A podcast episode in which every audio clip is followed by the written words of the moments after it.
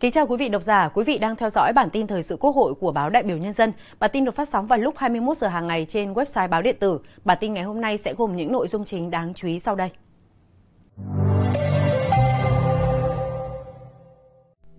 Ủy ban Thường vụ Quốc hội tiến hành phiên chất vấn và trả lời chất vấn. Phó Chủ tịch Thường trực Quốc hội Trần Thanh Mẫn làm việc với Thường trực Ủy ban Xã hội Chủ tịch Hội đồng Dân tộc Y Thanh Hà Nia Cờ Đăm và Đại sứ Canada tại Việt Nam ký ý định thư hợp tác. Và các nội dung quan trọng khác. Sau đây là nội dung chi tiết.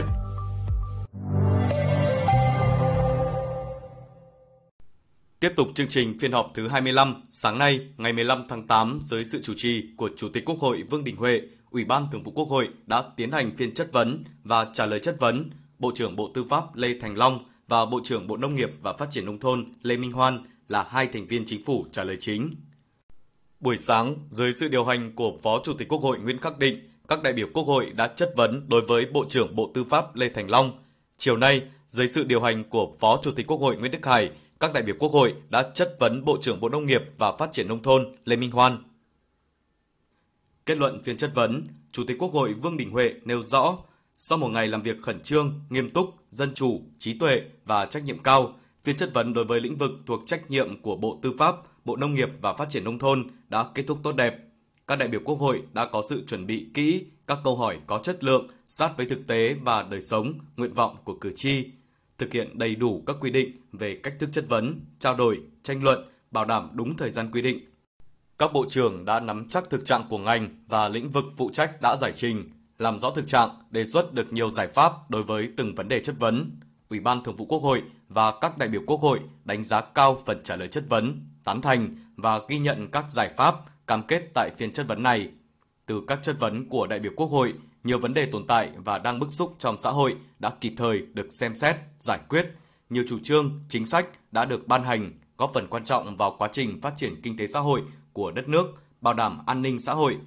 thông qua hoạt động chất vấn còn giúp phát hiện những bất cập, hạn chế trong quá trình thực thi pháp luật cũng như nâng cao trách nhiệm của các bộ trưởng trong việc tìm ra các giải pháp để khắc phục hạn chế, tồn tại, tiếp tục khẳng định đây là hình thức giám sát rất có hiệu quả của Quốc hội, Ủy ban Thường vụ Quốc hội, Chủ tịch Quốc hội nhấn mạnh.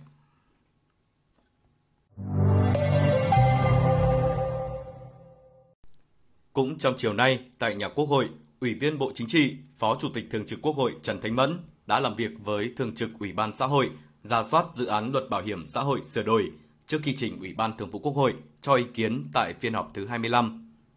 Phát biểu tại cuộc làm việc, Phó Chủ tịch Thường trực Quốc hội Trần Thanh Mẫn cho rằng dự thảo luật còn một số vấn đề đặt ra cần tiếp tục nghiên cứu. Phó Chủ tịch Thường trực Quốc hội đề nghị Ủy ban xã hội tiếp tục phát huy kinh nghiệm trong quá trình thẩm tra, tiếp thu, chỉnh lý các dự án luật trước đây, nhất là với dự án luật thi đua khen thưởng sửa đổi và dự án luật khám bệnh, chữa bệnh sửa đổi vừa qua, bảo đảm chất lượng dự án luật bảo hiểm xã hội sửa đổi để khi trình ra Ủy ban Thường vụ Quốc hội đạt được sự đồng thuận cao.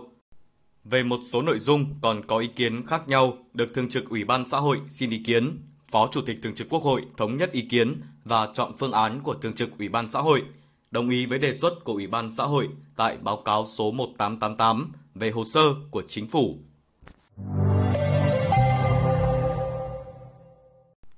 Chiều nay, tại nhà Quốc hội, Ủy viên Trung ương Đảng, Chủ tịch Hội đồng Dân tộc Y Thanh Hà Nia Cờ Đâm, Chủ tịch nhóm nghị sĩ hữu nghị Việt Nam-Canada và Đại sứ Canada tại Việt Nam đã ký ý định thư hợp tác để thực hiện dự án hỗ trợ kỹ thuật về nghiên cứu và đề xuất chính sách đất đai đối với đồng bào dân tộc thiểu số.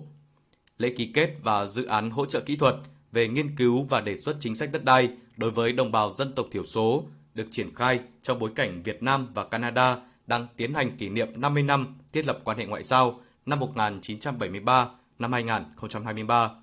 Đây là hoạt động vô cùng có ý nghĩa, góp phần khẳng định và củng cố hơn nữa mối quan hệ hợp tác tốt đẹp giữa hai đất nước nói chung của Hội đồng dân tộc với Đại sứ quán Canada tại Việt Nam nói riêng. Thực hiện nhiệm vụ theo luật định về chủ trì thẩm tra, bảo đảm chính sách dân tộc trong dự án luật đất đai sửa đổi, Hội đồng dân tộc có trách nhiệm tổ chức các hoạt động nghiên cứu để phục vụ xây dựng báo cáo tham gia thẩm tra về chính sách đất đai cho đồng bào dân tộc thiểu số và miền núi tại dự án luật. Chủ tịch Hội đồng dân tộc tin tưởng cùng với sự hỗ trợ, chia sẻ kinh nghiệm của Canada, hoạt động nghiên cứu, thẩm tra dự án luật đất đai sửa đổi sẽ đạt được nhiều kết quả đáng mong đợi, bảo đảm quyền và lợi ích hợp pháp của đồng bào dân tộc thiểu số và miền núi, các nhóm yếu thế, góp phần nâng cao chất lượng, sự ổn định của dự án luật.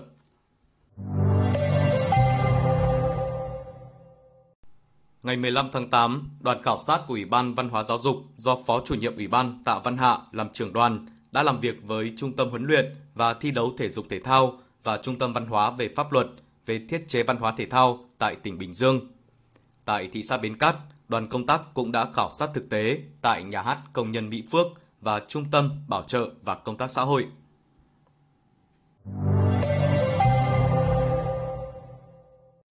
Cũng trong chiều nay, tại trụ sở Văn phòng Quốc hội 35 Ngô Quyền, Hà Nội, Viện Nghiên cứu Lập pháp thuộc Ủy ban Thường vụ Quốc hội tổ chức hội thảo góp ý dự thảo luật nhà ở sửa đổi.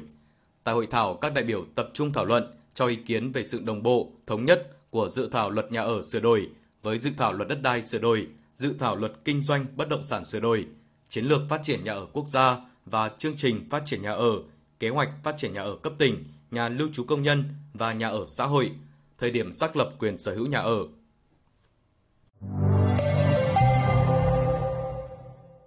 Bản tin ngày hôm nay xin được kết thúc tại đây. Cảm ơn quý vị đã dành thời gian quan tâm theo dõi. Xin kính chào tạm biệt và hẹn gặp lại.